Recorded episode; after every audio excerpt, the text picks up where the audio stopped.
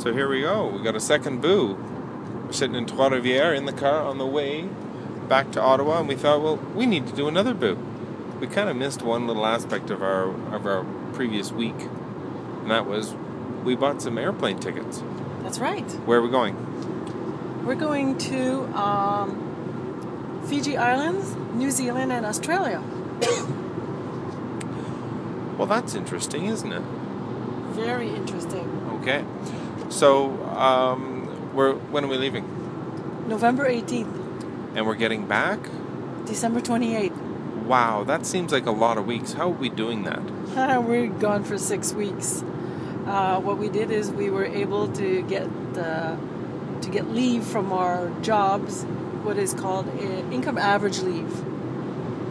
All right, so income average leave means that we take these five five weeks or six weeks as uh, unpaid leave, but we distribute our income for the year evenly over the year, and so we end up getting paid even though we're away.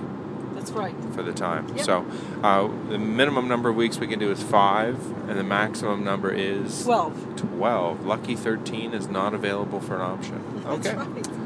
So we took six, and six takes us brings us back just before New Year's. Correct.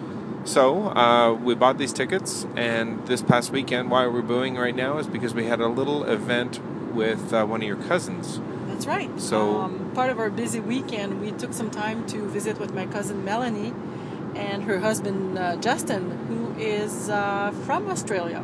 Yeah, Justin doesn't doesn't necessarily mean you're uh, English speaking, but Justin does speak a rather odd form of English, doesn't he? He does. He has an accent. He has like a small me. Accent. So, he is a recent immigrant to Canada, yep. Probably in the last five years, six years? Oh, per, a little bit more than that, I would Oh, say. I guess he's been around for a while, eh? Yeah, they got married in two thousand three uh, here in Quebec City, so... Wow. Yeah.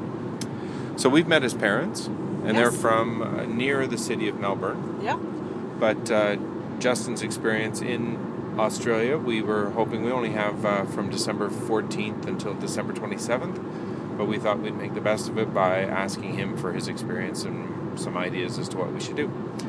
So uh, while you were playing with Tristan and Melanie, I was looking at maps on the iPad with uh, Justin, and uh, we sort of decided that with the time of year and the amount of time that we had, that there'd be some limitations, and one of them is going far north into uh, you know Gold Coast or even higher up into the tropical area.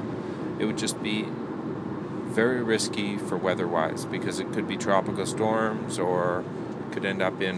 It's like going to Florida in in uh, August, August or September. It's just too uh, too too difficult to predict what the weather is going to be, and you may end up stuck in a basement in a hotel. So. Uh, or flooded out, like they have had that uh, event last year where there was so much flooding going on. So uh, that left us with uh, basically staying south and uh, probably looking at seeing Sydney. And then there's a intra-country um, airlines within um, within Australia that, that can get you to get you around between cities for forty-nine dollars, fifty-nine dollars, sixty-nine dollars.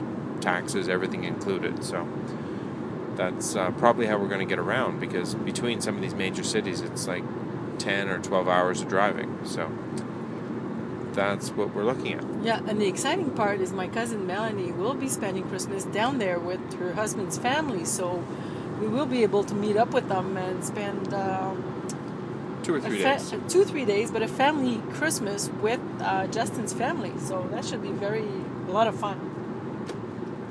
Absolutely. So we're looking forward to this now. Uh, now we have to start looking at Fiji and New Zealand, see how we're going to handle those uh, time zones. So stay tuned for more booze. Stay tuned for more booze. Bye-bye.